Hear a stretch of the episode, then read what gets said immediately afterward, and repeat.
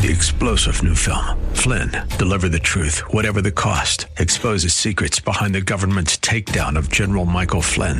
Flynn knew what the intel world had been up to. He ordered the first audit of the use of contractors. This set off alarm bells. He told the truth. He was the most dangerous person for Donald Trump to hire. They had to get rid of Flynn. Flynn, deliver the truth, whatever the cost. Available now. Watch it today. Go to salemnow.com. Salemnow.com.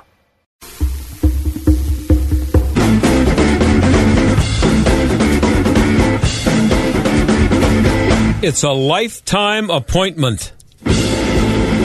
Yeah, that's the deal with being a Supreme Court justice. It's your job for life if you want it. Of course, the way things have gone for uh, Brett Kavanaugh, you wonder why anybody would want the job for 20 minutes. But anyway, by now you know that the uh, the New York Times came out with an essay over the weekend that is based on a book called The Education of Brett Kavanaugh. And there was an allegation that Kavanaugh exposed himself, and a little bit more than exposed himself, uh, to a girl at a party at Yale, at a drunken party at Yale. Democrats everywhere waited about a minute and a half before saying that this was the last straw, that Kavanaugh should resign, and if he doesn't resign, he should be impeached. And then Mollie Hemingway, who co authored a book on Kavanaugh's confirmation fiasco, noticed that the Times forgot to mention that the book that they were ta- taking excerpts from had pointed out that the woman who was allegedly assaulted had no recollection of it ever happening. Not a minor detail, I don't think. Well, we're going to talk to the other co author, Carrie Severino, after the break, but here's one of the two New York Times reporters who wrote the book and then forgot to mention in the piece in the Times that the woman had no idea what anybody was talking about. It's Kate Kelly, and she's talking to Meghan McCain on The View today. First of all, there was no desire to withhold important information from our readers. We have all of it in the book, and the essay is an adaptation of the book um, that, of course, we had to edit for uh, length and clarity. Um, the, the thrust of the essay was about, probably a bad word choice, the point of the essay was about Deborah Ramirez, uh, a woman who had gone to college with Justice Kavanaugh and had this uh, experience where she alleged that he exposed himself to her, and it was a very troubling event. And we lay out all the reasons why that was, not just the moment itself, but the experience she was having at Yale being very difficult. Within that, we talked about this new, as yet unreported allegation because we thought it was germane. It was a similar type of situation to the Ramirez one. During the editing process, there was an oversight and this key, this key detail about the fact that the woman herself has told friends she doesn't remember it and has not wanted to talk about it, got cut. And it was an oversight, and the Times adjusted it, and uh, we're very sorry that it happened. Yeah, you're real sorry that it happened. Carrie Severino, the co-author of uh, Justice on Trial, will be here at, on trial, I should say. Will be here right after the break to talk about the New York Times lame attempt to explain how they left out that detail. So stick around right here on the John Steigerwald Show, AM 1250. The answer. If you're an employer, a business owner, if you have five to 100 employees, listen up. The cost of doing business continues to skyrocket, strangling your HR department with more regulations, administrative duties, and liability than ever. I'm John Steigerwald. Your health plan's a big part of that cost. Another year, another 10% rate hike, another $1,000 increase on your deductible, another hospital or doctor you can't go to because they're not in the network. Isn't it time for a change? Well, stop the insanity and call Marley Financial, the most innovative agency in the industry. Put an end to the annual increase. Give your employees a national network that all hospitals accept and reduce your monthly premiums by 20 to 30%. It doesn't matter when your renewal is. Marley can help today. Call 724-884-1496. Marley Financial 724-884-1496. 724-884-1496. Regenerate me. Regenerate me. Please regenerate me. Why suffer with joint pain? There's a new treatment that offers more potential than stem cell therapy. At Regenerate Me Pittsburgh, now in Bethel Park, certified medical professionals offer advanced biological therapies, also known as ABT. A full recovery without surgery or drugs is possible. Get a complete diagnostic review plus your first treatment for just $100 for a limited time. See if you qualify. Call 412 851 3811. 412 851 3811. The Supreme Court confirmation process has been on the point of breakdown for 30 years, and it finally collapsed with the nomination of Brett Kavanaugh. I'm Mollie Hemming. And I'm Carrie Severino. Our new book, Justice on Trial The Kavanaugh Confirmation and the Future of the Supreme Court, tells the story of the process that Kavanaugh himself called a national disgrace and a circus. The Supreme Court is the arbiter of America's most divisive disputes. The incentive to destroy Supreme Court nominees has become nearly irresistible. Our book, Justice on Trial, explores how that happened to Brett Kavanaugh and what we must do to prevent it from happening again. With more than a hundred interviews, including the president, dozens of senators, and other officials, we uncovered shocking details, untold until now. Will the next confirmation fight be even uglier than Kavanaugh's? Our new book, Justice on Trial, has the answer. Justice on Trial The Kavanaugh Confirmation and the Future of the Supreme Court is the explosive new bestseller by Mollie Hemingway and Carrie Severino, published by Regnery. Get your copy now at Barnes & Noble, Amazon, and wherever books are sold. If you're shopping for a mattress, you might find that you're paying a lot more for free. Mattress retailers use free delivery, free frames, and free box springs to close the deal. What they don't tell you is that the price of those freebies is already built into the price of the mattress. What if you don't need a frame or delivery? Too bad, you're paying for it anyway. At the Original Mattress Factory, we don't make you pay more for free. You'll only pay for what you need. That's the Original Mattress Factory difference. Visit originalmattress.com to learn more. In a recent episode of the hit web series Adam Ruins Everything, the show shared some of the scams that are common in the mattress industry the big markups, the inability to comparison shop, and the conflicts of interest with mattress review sites. At the Original Mattress Factory, we agree with many of the problems the episode highlighted. In fact, these problems are the reason we started our company to offer a better mattress and a better mattress buying experience. Visit originalmattress.com or our social media pages to hear our employees' reactions to the Adam Ruins Everything mattress episode. Hey there. What's up, bruh? Hello. Aloha. Hey, y'all. Hey. Hola. Hi. It takes a lot of voices to create the sound of us. The Y welcomes all of them with open arms. From career readiness to safe spaces, the Y is there, no matter who we are. Now, more than ever, they need your support. Support your local Y today. The Y, for a better us. Read by members of the Y. The John Steigerwald Show, AM 1250, The Answer. Well, the New York Times, the rest of the media, and the Democrats, I know they're all the same. Anyway, they're all still trying to get Brett Kavanaugh. The New York Times embarrassed itself by printing a story about sexual assault over the weekend without mentioning that the woman who was allegedly assaulted by Brett Kavanaugh had no recollection of it ever happening. Carrie Severino is the co author of a best selling book, along with Mollie Hemingway, called Justice on Trial The Kavanaugh Confirmation and the Future of the Supreme Court. She joins us now. Carrie, thanks for being here. Good to be here. I'm just wondering, uh, to start off here, as someone um, who spent a lot of time researching this story with the book, uh, what was your immediate reaction when you saw the New York Times' latest allegation and everything that popped up this weekend? Oh, it was so discouraging to see that because we knew that the whole story was not being told, and to see the way that they are treating it as if it's something new and a blockbuster, while omitting the key information, which is that the victim herself doesn't have any memory of an event like this. So I thought that was very underhanded and uh, really a new low for the journalistic practices we have seen. Mollie and I document so many uh, problems with this type of thing in our book, Justice on Trial. We see the media just hiding things, um, covering up uh, things that they knew would clarify a story, would undercut their narrative, and that's what we're seeing here again. It's just another phase of this smear campaign. Well, it'd be one thing if the if it was the media just doing it, but it's also the Democrats are jumping right on board with it. Oh, absolutely. I mean, they're working hand in glove, and you saw immediately after this came out, they probably had had had uh, been prepped for being ready for it. Bunch of campaigns jump out and say, "Oh yes, we have to impeach Kavanaugh." Um, I think they look pretty silly right now because they obviously didn't uh, realize how weak this story was going to get, and uh, you see even people on the left in the media going, "Okay, guys, this makes us look bad." But you, I don't think we've seen any of the candidates back off on those claims.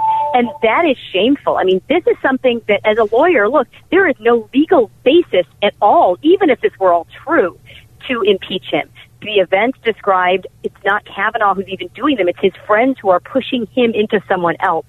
And they all happen in college. I think most constitutional scholars will tell you the Constitution says judges are for judges during good behavior. That it does not mean that you can uh, go back and relitigate things in their past. It means during good behavior on the bench. So it's even relevant to impeachment. It's well, really just a campaign argument for them. Yeah, I guarantee you, Carrie, that there. Uh, and I'm, I'm, um, I was in college a long time ago, but uh, I guarantee you there are a lot of guys around the country when they see this story that are looking at it and going, okay, a bunch of drunk people at a college party and some crude uh, things happened and some people, you know, I mean, it's, it's just, it's, it's just to, to, go back and talk to, about what anybody did when they were 20 years old, unless it was something that they got criminally prosecuted for, just leave them alone. Uh, it's, it's unbelievable to me, but the the uh, you mentioned that the, the Democrats don't seem to be backing away. I I wanted to tell you about this tweet. I don't know if you saw it. Uh, David Axelrod, he tweeted this. This is what he said: "We really need to know why the FBI didn't investigate this allegation. Were they restrained by the White House, the Judiciary Committee itself? Max Stier is a very credible and highly respected person. What do you make of that?" Uh, yeah, they were constrained. They were constrained by common sense because the FBI gets all sorts of people calling in saying things that aren't really relevant, are not possible to back up. They had dozens, probably hundreds of people that had called in random things in the te- on the tip line to the FBI. They don't go out and chase down everyone. The mandate of that investigation was to look at credible uh, allegations. This is clearly not a credible allegation. But but the fact that someone like David Axelrod, who um, was is an Obama guy, but he's still a, he's a leading Democrat strategist, he's still he's still he's just not willing to give it up, and that that's just he's just one of many doing that, right? Oh yes. Well, I mean, people are looking to find anything they can to basically litigate their arguments against President Trump. It boils down to they're frustrated they lost the election in 2016, and they're looking for other ways to relitigate that. I'm sorry, it, you know, there's no there's no grounds for impeaching Justice Kavanaugh. You can be frustrated that you didn't have the votes to block him onto the court. But what's going on here is, is even worse. It's actually an attack, I think, on judicial independence mm-hmm. because mm-hmm. this actually is part of a theme we've seen. We've seen uh, people threatening the justices in the court. There was an amicus brief uh, led by Senator Whitehouse and signed by several other Democratic senators, basically saying to the court, and this is a Second Amendment uh, case about a New York gun law, they said, if you don't rule our way, we're, we're going to take action. We're going to maybe restructure the court. They're talking about trying to pack the court, add Democratic members to the court. They are really trying to use that as a hostage to encourage the court to just do what they want to do. This is another method of doing that. They're saying, hey, if you don't vote how we want, we're going to smear you. We're going to destroy your name. We're going to undermine you in the fa- in the face of the nation of your family. I mean, this is really a, um, a mafiosi kind of technique that they're using here to try to get the judges to be cowed. Yeah, uh, uh, and the Washington Post has a story today, and here's the headline there. And this is the angle that they're taking. And again, this is after uh, much of the uh, original story has been blown out of the water because of the uh, the little uh, mistake of not mentioning that the supposed victim didn't remember it. This is the headline: Inaction on Kavanaugh allegations reignites political rancor. Now, that seems to state as a fact that there was inaction. That's just in the headline. Uh, uh, and so it's to say, this is, this is today, I think, today in the Washington Post. Yeah, I, I agree. They're, they're kind of assuming the entire issue, which is, was the investigation properly done? And right. I would argue, yes, it, it was. It did, they did exactly what they were supposed to do. They investigated the credible allegations. They didn't chase down every little rabbit trail. The FBI is not a federally funded fishing expedition for the left. Um, but unfortunately, some people have a tendency to just take the Democratic talking points and run with them on questioning. We're talking to Carrie Severino. She's co-author, along with Mollie Hemingway, of Justice on Trial, the Kavanaugh Confirmation, and the Future of the Supreme Court. Yeah, the Democrats are, uh, many of them out there saying that the process was rushed. Uh, that's not fair, is it?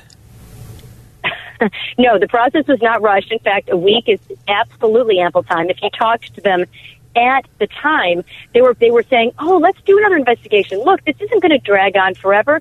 It only took three or four days to investigate Anita Hill's claims." Well, you got seven guys. They they're changing their story because they simply just want to continue to create issues with Justice Kavanaugh's uh, position on the court. They want to discredit him. It was really fascinating what, what author Ryan Lovelace, who also has been writing about this, he found a video where Debra Katz, Christine Blasey Ford's attorney, said We knew we might not be able to defeat him, but we wanted to put an asterisk next to his name. They were hoping to discredit him in cases specifically, she said, having to do with abortion. And she said, I think that was Christine's motive, part of Christine's motive too, Christine Blasey Ford, that is. So um, this is the reason there was purely political. They want to discredit him on future conservative decisions. Yeah, and um, uh, you, I'm just thinking about the number of people that you had to have spoken to in researching the book. Uh, were you able to find one eyewitness to any of the events that Kavanaugh's been accused of being part of? No, no, because they don't exist. I yeah. mean, this is the this is the problem. And Robin Pogrebin and Kate Kelly acknowledge that in their own book. It's it's really shameful. The end of the book, they kind of do a sum up. How you know what what do we think? And they conclude that yes, there is no new actual evidence, but it basically go with what your gut tells you, and our gut tells us he's guilty. I'm sorry, folks, that's not how a system of the rule of law and due process should work, and we shouldn't assume the worst of people in the absence of evidence. And they, in fact, ignore evidence that they even present in their book. That they have lots of quotes from his friends who say, no, this is not the kind of person he was. And uh, they kind of ignore that, discount all of those, discount Leland Keyser, who I think is a star witness. She was a hero in this process. She's Christine Blasey Ford's liberal friend, longtime friend, who was alleged to have been at the party, but she said at the time, I don't remember it. And as Mollie and I reported, she later told the FBI, yeah, and this whole story doesn't make sense. And they were trying to pressure me to change my story. Well, they actually got some fresh on the record quotes from Keyser. That would have been great news. Lead with that if you wanted to put pitch right. your book in the New York Times. Instead, they didn't fit their narrative though. They kind of concluded, well, she's not trustworthy. But for some reason, Blasey Ford, who has no corroboration to her story, is. Yeah, um, and again, uh, in in the writing of the book, uh, did you uh, what what kind of a person did you find uh, Brett Kavanaugh to be? We talked to so many people who knew him in high school, knew him in college, and he was a, a studious guy, but also a very humble guy. Some of the people who didn't watch him studying, and he studied let me tell you, really hard. He would he would spend just he'd lock himself in the library and work. But um, they they often were surprised when he came out with all these academic honors. Like, gosh, he just seemed like a regular guy. He was a nice guy. He really enjoyed sports. He hung out with a lot of the athletes. He did go to parties, but he wasn't. He, he, he couldn't afford to be a really sloppy drunk because a he had to be keeping up with his schoolwork. B he had to be keeping up with his games, which are often on weekends. So um, he, a lot of people talked about what a great guy he was in terms of um, helping his friends. Women in, from, that knew him from high school would say he's the guy you would call if you had a question on your homework, and he would talk to them and kind of tutor them through a lot of their their subjects. And one of them said to us, you know, I can't think of five men on, in my life I would stand up for in a situation like this. I know guys who have done stuff mm-hmm. like they're alleging, but Brett Kavanaugh is someone that I'm willing to stand up public and say, this did not happen. Now, here's another question. Uh, last I checked, this was a lifetime uh, um, uh, job that a Supreme Court justice has. Uh, oh, absolutely. So yeah, they don't seem to realize that. Yeah, this is one year in. What's to prevent somebody from doing this in year three or four? Or five or six. Like maybe somebody comes up with something uh, two or three years from now that uh, that he did in high school or college, and they just start to start the whole process up again or elementary school. I mean, there's, there's a lot of untouched territory here we have yet to go over. Know, it, it, it's a problem, and, and you know, I clerked for Justice Thomas, so mm-hmm. I feel like I've watched it firsthand because every few years that's what they do. They try to dredge up new invented allegations and go through this whole rigmarole again, and, and sure enough, you scratch it, and about a millimeter beneath the surface, you realize there's nothing to this. But first what they do is they run with it and they sensationalize it and make it seem like there's something really there. It's exactly the same playbook. And I think they will keep doing it as long as they think they can potentially intimidate or threaten justice to maybe change his vote or maybe threaten others thinking, I don't want that to happen to me. Maybe intimidate people who might be appointed to the Supreme Court. People on that short list are watching this and going, do I want to get into this kind of a attack on my reputation, put my family through that. I think that's exactly their goal. They want they want people to exempt themselves from the process so that our best and brightest won't be willing to serve in these positions. That is a huge loss for America. What do you think about the timing of this, Carrie? Like, why did it happen? That's like the one year anniversary, and do, do, you think there was some collusion, to use a, a, a word, uh, between the media and the and the Democrats to get this out now? I mean, why now? Well, I, I think it also they maybe had hoped this would help their election chances. Obviously, a lot of people think this is a great talking point uh, to talk about. It's great to get into the Democratic debates or something. You know what? I think it's it's backfiring right now because it's becoming so blatant that the story is um, incredibly, incredibly weak, and that they're just trying to uh, invent something out of whole cloth here. But I do think they they want to uh, go with the the uh, one year anniversary celebrating uh, these smears the first time around, and I guess commemorating it in a fitting way with the similarly unsubstantiated, uncorroborated smear. What did you find out in the course of writing the book um, about how this is affecting his immediate family, his wife, his daughters? I mean, obviously it's torture, but um, what what do other people say about it? Uh, yeah, it, this is something that was so tough on his family. We write specifically about Ashley Kavanaugh a lot and how she was trying to simultaneously, she's going through this, but supporting her husband, supporting her daughters, trying to protect them because these are such ugly um, allegations. It was frustrating enough when they had to take their daughters out of the first set of hearings because the protesters were so crude and loud and, and frightening, really. Um, and then to have them go through this, where she couldn't, try, had to even try to figure out how to tell your children what they're alleging that your father has done. I mean, that's really um, when you think about it. And we heard, of course, in his own testimony, how the, the amazing response of his 10 year old daughter who said, we should pray for the woman. I mean, that tells you the strength and the faith behind that family. And uh, we heard from a lot of their friends who said it was so tough even for them to go through, but that strength to them. So that that says a lot. And uh, the part of the, the title of the book is the future of the Supreme Court. What is the future? Well, we're about to find out, right? I mean, yeah. this is I think we, we wanted to write Justice on Trial because we knew that this is not the only time this is going to happen. We've seen it happen before. We saw it happen with Bork, with Thomas, with Kavanaugh, and it's going to happen again. We didn't think the next time to happen would be Kavanaugh take two, but um, there are going to be more vacancies. And we have seen this playbook enough times that we know there will be smears. There will be unfounded allegations. There will be a misconstruction of people's records. So we think the American people needs to know the actual facts. It will protect us against uh, and reimaginings of history, and it will help us prepare to defend any future nominees who are smeared in similar ways. Why does this seem to happen only to conservative judges, uh, Republican appointees, um, Bork, Thomas? Um, mm-hmm. what, what, what is it? Be, is it because it can only be done with the help of the media? Well, I think that contributes. It, it's easier to, to run these kind of things when you know there aren't going to be people who are doing the adequate fact checking and really thinking, is, is this a real story?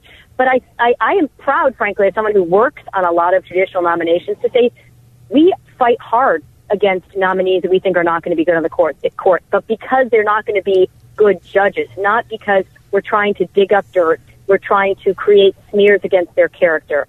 Um, it, it's a it's a fight that we should have making sure our judges are going to be faithful to the Constitution, but I don't think it's one that should be a bare knuckles uh, fight that is just no holds barred, and that's unfortunately how the left likes to play this game. We're finishing up here with Carrie Severino, co-author of Justice on Trial, the Kavanaugh Confirmation and the Future of the Supreme Court. I understand you're also the Chief Counsel and Policy Director of Judicial Crisis Network, so you bring that experience with you to uh, the writing of this book and uh, what you're what you're t- talking about here right now. So, what what exactly is the Judicial Crisis Network? The Judicial Crisis Network is an organization where we advocate for judges to be confirmed or to appointed to those to these state courts as well who are going to be faithful to the Constitution and the rule of law. So I was out there at the in the forefront of the Kavanaugh confirmation because he can't speak for himself on TV and other places. That way, we are there to be able to talk about these issues and advocate strongly for these nominees. And it's no better time to be doing this job, let me tell you, because uh, President Trump has been putting such great nominees in the court. The contrast now between now and trying to work during the Obama era in terms of getting good judges in the court, I can't tell you. It, it feels great. We're really winning. Well, I, I, really appreciate you being on the show, and uh, already the book is a great success. Congratulations on that, and good luck in the future, and uh, keep up the good work. Thanks, Carrie. Thank you. Okay, that's Carrie Severino, and we will be right back.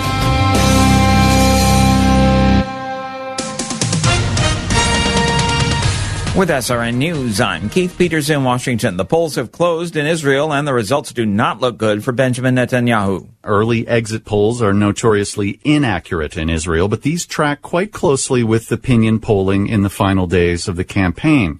They put the two biggest parties, Prime Minister Benjamin Netanyahu's Likud and the Blue and White Party, led by former Army General Benny Gantz, neck and neck. Neither has a clear path to a 61 seat majority. Yisrael Beiteinu, the party of Mr. Netanyahu's right-wing rival Avigdor Lieberman, could, as expected, turn out to be the kingmaker. Official results are expected sometime on Wednesday. That's when the all-important coalition negotiations between the various party leaders can begin. The BBC's Matthew Bell. Stocks ended the day on a positive note. The Dow was up by 34 points. The Nasdaq rose 32. This is SRN News. So when people first hear about Medi-Share, they have questions, some really good questions, starting with the obvious. What is it? Well, Medi-Share is a Christian healthcare sharing ministry. It's not health insurance. It's a different way of doing things, which leads us to the next question. Why do people do this? Why do they become Medi-Share members? Here are two of the biggest reasons. Number one, people feel good about it. They're not trapped in a plan that makes them pay for things they don't believe in. They know their money is going to help people. And the second reason, people save a lot of money. Maybe you've heard us mention the typical family saves about $500 a month switching to Medi-Share. And one more big question, does it work? The answer is yes, a thousand times yes, or 400,000 times, since that's how many Medi-Share members there are, and they've shared over 2 billion in medical expenses. So easy to find out right now how Medi-Share can work for you. Call 844-45-BIBLE. That's 844-45-BIBLE. 844-45-BIBLE. Larry Elder believes it's time for personal responsibility. You can apply it to almost anything. Let's take these police shootings. In almost every case, had the suspect slash civilian uh, complied, he or she would be alive. And then we're hearing all this inequality stuff uh, about schools. And then you look at the hours uh, spent studying by black and brown kids versus the hours spent by white and Asian kids. It's night and day. It's all about personal responsibility. The Larry Elder Show, weeknights at 7 on AM 1250. The answer.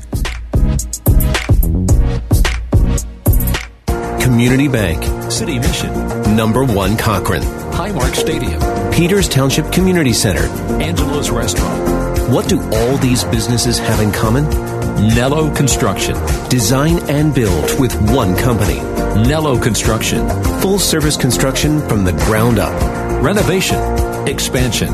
Nello Construction. The choice for business. See the projects. Begin the journey at NelloConstruction.com. If you're worried about market volatility or the possibility of losing money in the next market crash, the time to act is now. Effective financial management involves identifying opportunities. And with a 10 year bull market run, markets around all time highs, and a highly contested election cycle right around the corner, we have an opportunity now to protect what's important. Don't risk losing a significant portion of your life savings in the next market downturn. Call Hunt and Associates today, 844 366 Hunt. That's 844 366 4868. This is Jay Hagerman of Abernathy and Hagerman. Upon your passing, you wouldn't want a judge to decide who raises your children or how your estate gets divided.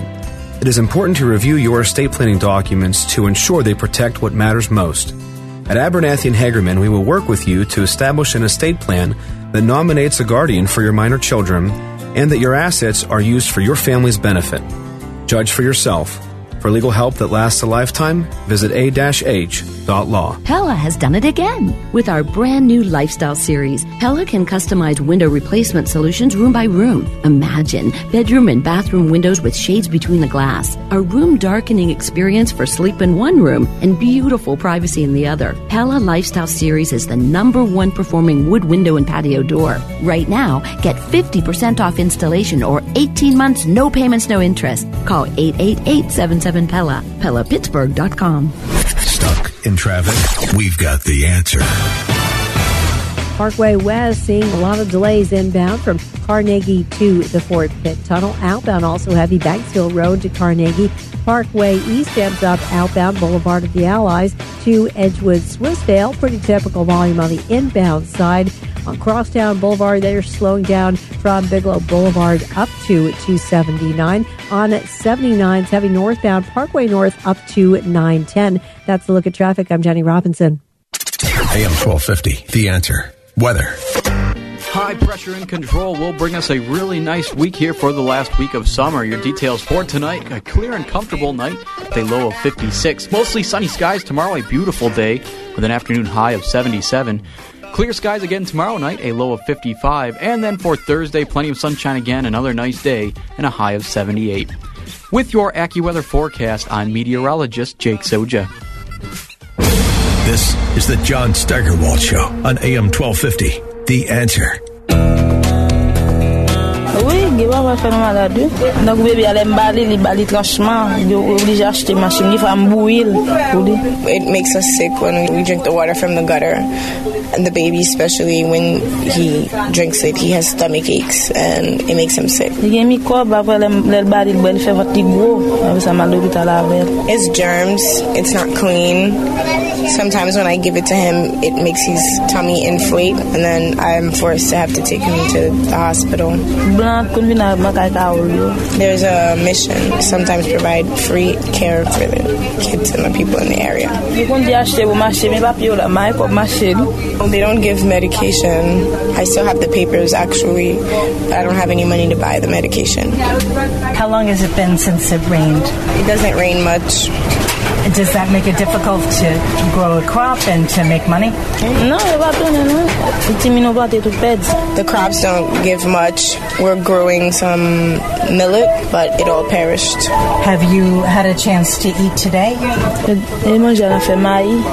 We haven't eaten yet, but I'm making some cornmeal for them. Are there days that you've gone day after day without food? Jodi an nou yu do pa, nou yu do fe jodi ale nou pa gen nou ete. More than two days. That was Anitra Parmele of Food for the Poor, and she joins us now. And before we go any further, the website is the answer pgh slash hope, and the landline is 855 358 4673. That's 358 HOPE for people who want to donate uh, to uh, Food for the Poor. So, Anitra, talk a little bit about the food. Now, $320 or $27 per month is food for a year, and again, water for life for one family. Um, and so, talk about the food a little bit. Um, how does the food suddenly appear for these people that are going so long without food? Food for the Poor works through community leaders, hmm. ministers on the ground, because if a disaster were to hit your neighborhood, you living in that neighborhood would know the people that are most fragile. You would know the people most in need. So we work with community leaders and they actually receive the shipments and there's distribution. We also have in Port-au-Prince, the capital, we also have distribution there where families are receiving meals. And when I say a meal, it's not an individual serving, it's sufficient for the family unit. Mm-hmm. So, when, when you've been there, uh, or can people who give the money to Food for the Poor, can they be confident that their majority of the money that they give is going to sh- end up as food for the poor and not to pay someone's salary or someone's uh, stay in a nice hotel and cross the island in Santo Domingo or something? Very. Food for the poor, it takes efficiency and the ability to get food to where it's needed so seriously. We take your dollars so seriously. And if you're like me, every single one of my dollars has a name on it. I need it to do the heaviest of lifting in terms of accomplishing what it needs to because I don't have a lot of them. Mm-hmm. And I have stood and seen the benefits of your donation. I have seen families get word that they're going to receive food and the joy that breaks out in that household to know that that burden has been lifted. But just rest assured, assured, Food for the Poor has the highest standards in terms of leveraging your dollars so that it gets not only to the people that it needs to, but it also gets the very most to them. And, you know, there are a lot of great charities out there doing wonderful things for people. But what strikes me about this is that it's so tangible what how the dollar turns into food or water, you know, uh, and almost immediately, and you can see the direct correlation between what someone gave and what somebody got. And it's interesting because there's so many things that we're confronted with that have complex solutions. Hunger, thirst are not two of them. Food and water. It is easy. It is a simple solution. We just are in need of your donation. Your $80 provides a child food for a year and water for life. $27 a month, a one-time gift of $320 for a family of four. They move from despair and darkness into joy and all of a sudden they can think of a future. Think of it tangibly. We've talked about the, the walk for water. Imagine giving back to a woman because it's usually women that are getting the water. Mm-hmm. Imagine giving back her back six hours of daylight. What can she accomplish in that? Yeah. Can she be a better parent? Mm-hmm. Can she start a, a small business? What's the possibility that your gift is going to bring?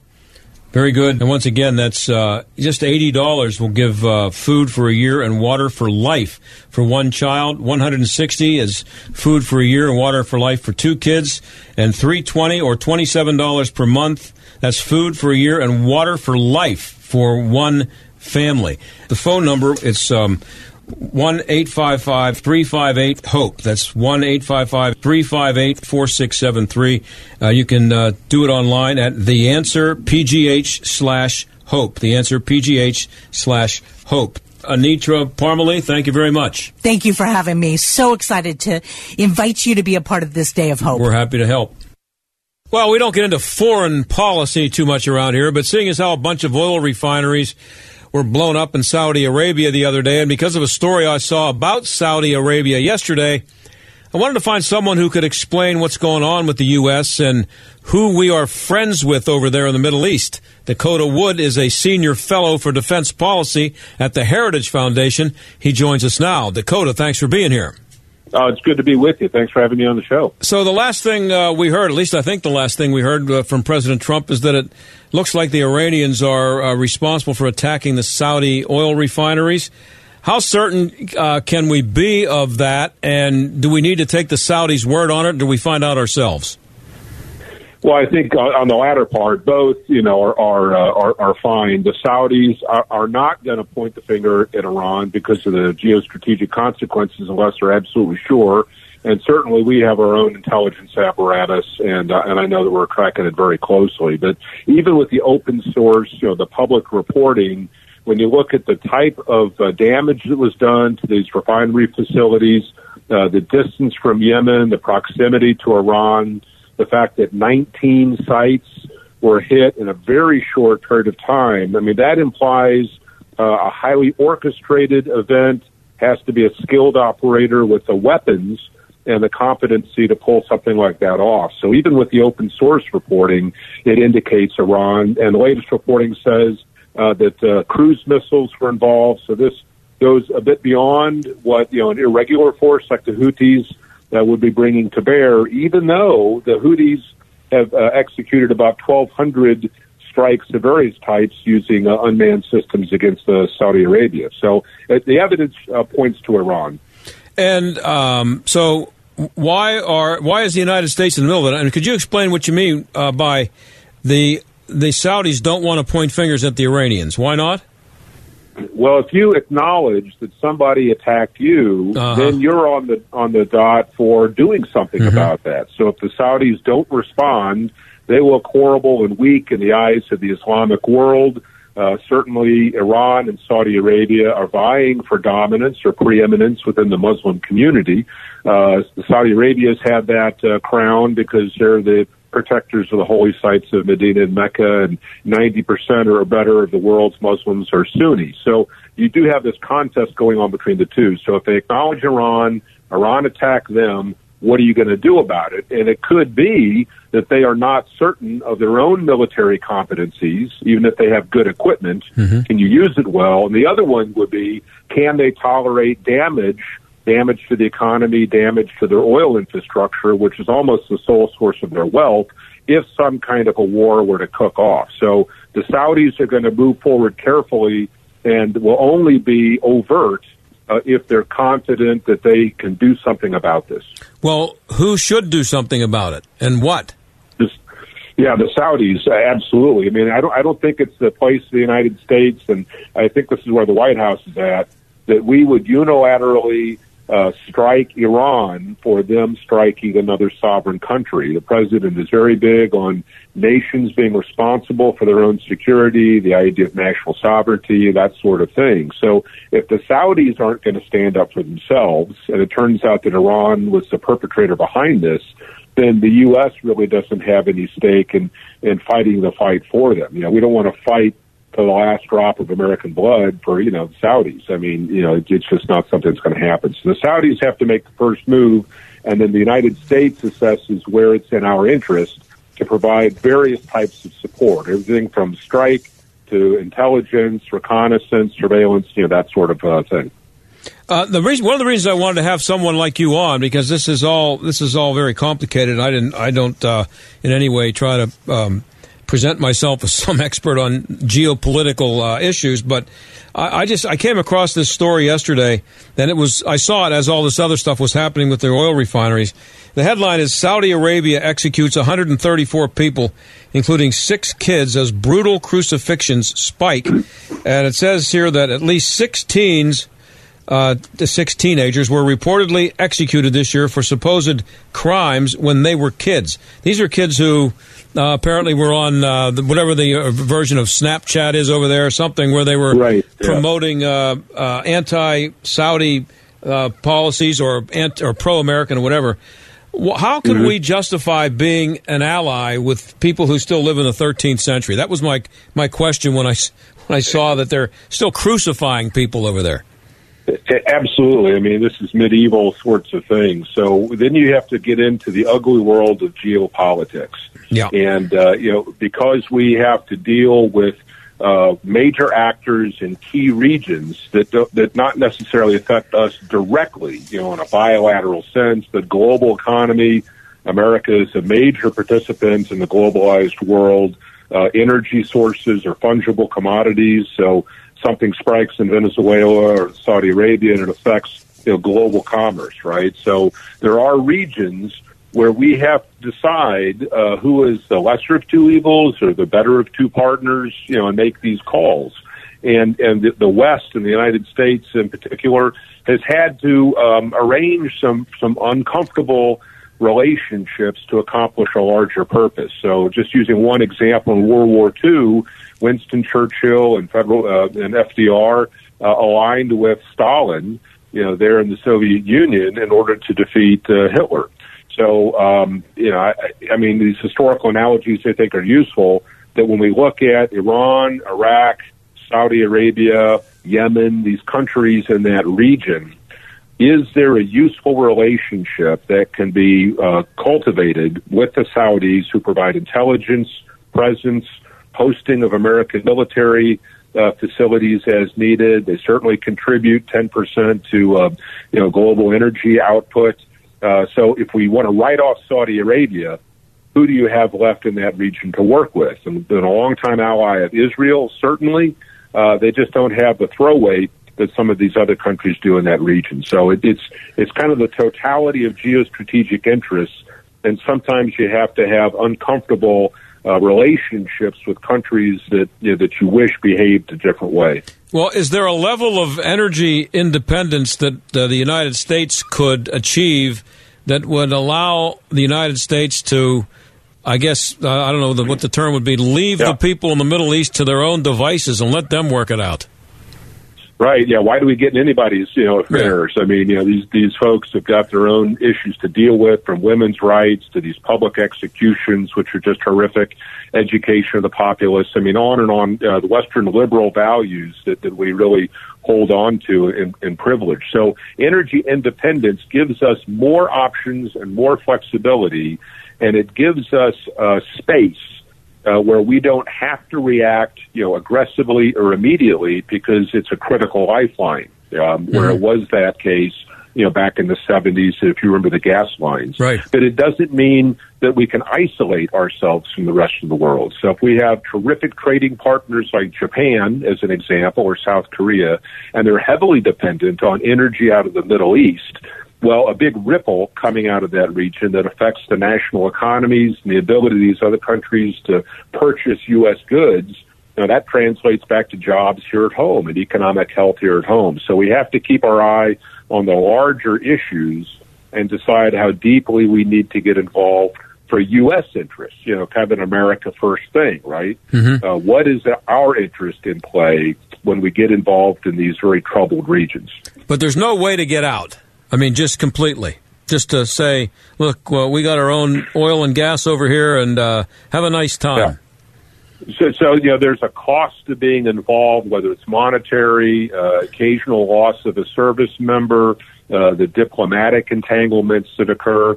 Uh, but if we didn't want to be involved, what are the possible consequences or outcomes of that? Is this a region that descends into violence and greater warfare, and that would spill out uh, potentially across all of North Africa? It would certainly threaten Israel uh, NATO allies like Turkey and Greece. I mean, you could have a much larger problem that carries a much larger price tag uh, in many, many ways. You know, from life uh, to uh, to treasure, and so it's managing these relationships, which is you know fraught with peril.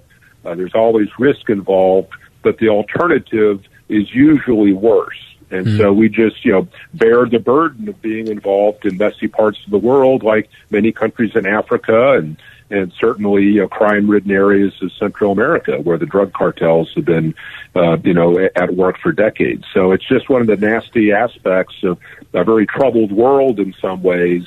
And we can either ignore it and it'll eventually come to our door, or we try to stay involved to shape things along a more productive path, which benefits the United States, uh, I think, far more greatly. Well, Dakota, thank you for the explanation. Uh, it would be nice if these people would, uh, you know, move along into the, I don't know, maybe the 18th century, if we could get Yeah, them up to that. exactly. You know, they get them halfway here. That would be nice, but Yeah. uh, that's not going to happen. So, you know, I, not in my lifetime anyway. But thanks for your input. I really appreciate it. Thanks for clearing it up. Enjoyed it. Thank you. Okay, that's Dakota Wood of the uh, Heritage Foundation, and we'll be right back. They blow into town with the wind, rain, and hail. And out of town storm chasers going door to door, often posing as a local company offering a quick fix to desperate homeowners. If you've had damage to your roof, windows, siding, or gutters and downspouts, you may be eligible to get them replaced or repaired free of charge. Just be careful who you call. Visit WindowsRUsPittsburgh.com for a free inspection from one of their highly trained appraisers. With over 50 years in home remodeling, Windows R Us is the area's premier exterior replacement company for roofs, siding, gutters and downspouts, doors, and of course windows. If damage isn't your issue and you just want something new, you'll love their no pressure approach, no hidden fees, and one of the fastest turnaround times in the industry. A company who will never skip town when it comes to honoring their warranty. Visit WindowsRUsPittsburgh.com. Mention STAG for an additional 10% off. Windows R Us, proud sponsor of the Jerk of the Week, heard every Friday on the John Steigerwald Show. WindowsRUsPittsburgh.com. Homeowners love their Pella windows and doors, and we love how happy we made Susan from Sewickley. I just have to tell you, this bay window is absolutely beautiful. I mean, it's fantastic. It really is beautiful. I mean, beautiful. Can we install some happiness for you? Right now, get 50% off installation or 18 months, no payments, no interest. Call for your free consultation. We'll come to you. 888-78-PELLA, PellaPittsburgh.com. For more than 10 years now, Food for the Poor has had an effective and efficient ratio of more than 95% of all donations that come in going directly back to the poor and the programs that serve the poor. I'm John Steigerwald with Food for the Poor's Paul Jacobs on how your generosity is making a difference for families in Haiti. Well, first of all, it's life changing. A family of four will receive food for a year and water for life with that gift of $320. In fact, a listener can say, Hey, I'd like to break this up over the next 12 months. You can seriously think about budgeting $27 a month over the next 12 months, not forever. And that will effectively provide a Haitian family, a family of four, food for a year and water for life through the Ministry of Food for the Poor, ministering to the poorest of the poor in the grips of a humanitarian crisis that, quite frankly, most in Haiti have said we have not seen it this bad since the earthquake of 2010. Your $320 gift today will provide a family of four food for a year and water for life. Visit theanswerpgh.com slash hope and help as many as you can. That's theanswerpgh.com slash hope. The Supreme Court confirmation process has been on the point of breakdown for 30 years, and it finally collapsed with the nomination of Brett Kavanaugh. I'm Mollie Hemingway. And I'm Carrie Severino. Our new book, Justice on Trial The Kavanaugh confirmation and the future of the Supreme Court tells the story of the process that Kavanaugh himself called a national disgrace and a circus. The Supreme Court is the arbiter of America's most divisive disputes. The incentive to destroy Supreme Court nominees has become nearly irresistible. Our book, Justice on Trial, explores how that happened to Brett Kavanaugh and what we must do to prevent it from happening again. With more than 100 interviews, including the president, dozens of senators, and other officials, we uncovered shocking details, untold until now. Will the next confirmation fight be even uglier than Kavanaugh's? Our new book, Justice on Trial, has the answer. Justice on Trial The Kavanaugh Confirmation and the Future of the Supreme Court is the explosive new bestseller by Mollie Hemingway and Carrie Severino, published by Regnery. Get your copy now at Barnes & Noble, Amazon, and wherever books are sold. Regenerate me. Regenerate me. Please regenerate me. Why suffer with joint pain? There's a new treatment that offers more potential than stem cell therapy. At Regenerate Me Pittsburgh, now in Bethel Park, certified medical professionals offer advanced biological therapies, also known as ABT. A full recovery without surgery or drugs is possible. Get a complete diagnostic review plus your first treatment for just $100 for a limited time. See if you qualify. Call 412 851 3811. 412 851 3811. You're listening to the John Steigerwald Show on AM 1250. The answer. Well, you are aware, of course, that the um, the fact that the oh, I don't know, billion or more people, I guess, uh, on the planet have access to a pocket-sized video camera. That is the beginning of the end of human civilization. Another example of that, uh, it comes with another story about Antonio Brown. Um, there is a doctor in, uh, I think it's in Penn, so it's around here somewhere, Vic, uh, Monroeville, Dr. Victor Prisk. He was doing some kind of a, an examination on uh, Antonio Brown, and the headline of the story here on um, the New, at the New York Post is Antonio Brown farted in my face and still owes me eleven thousand dollars. Now, how'd you like to have be walking around and have that being the headline of a major newspaper in New York City? But the best, the best, the most, the sickest part about this is that this actually happened, and it's on video. TMZ came up with a video. You go to a doctor's appointment in, in the world of, ni- of 2019. You can't do anything. It didn't happen unless it's on video somewhere. Even something as sick as this, it's on video, and Antonio Brown is being shown all over the world passing gas in front of a doctor purposely. What a guy. What a world we live in. I'll talk to you tomorrow. The John Steigerwald Show is a production of AM 1250 The Answer and Salem Media Group. Three star general Michael J. Flynn, head of the Pentagon Intelligence Agency, knew all the government's dirty secrets. He was one of the most respected generals in the military. Flynn knew what the intel world had been up to. He understood its funding. He ordered the first audit of the use of contractors. This set off alarm bells. The explosive new documentary, Flynn, Deliver the Truth, Whatever the Cost, uncovers the facts behind this scandal. Flynn told the truth. He was the most dangerous person for Donald Trump to hire. I find out the worst enemy that I'm going to face in my life is right here in America. They took my assessment and they wanted me to change it. And I was like, I'm not changing it. They had to get rid of Flynn. With in depth interviews, archival footage, and never before seen personal records of the man behind the headlines. I just felt like I was drowning. Flynn, deliver the truth, whatever the cost. Available now. Watch it today. Go to salemnow.com. Salemnow.com.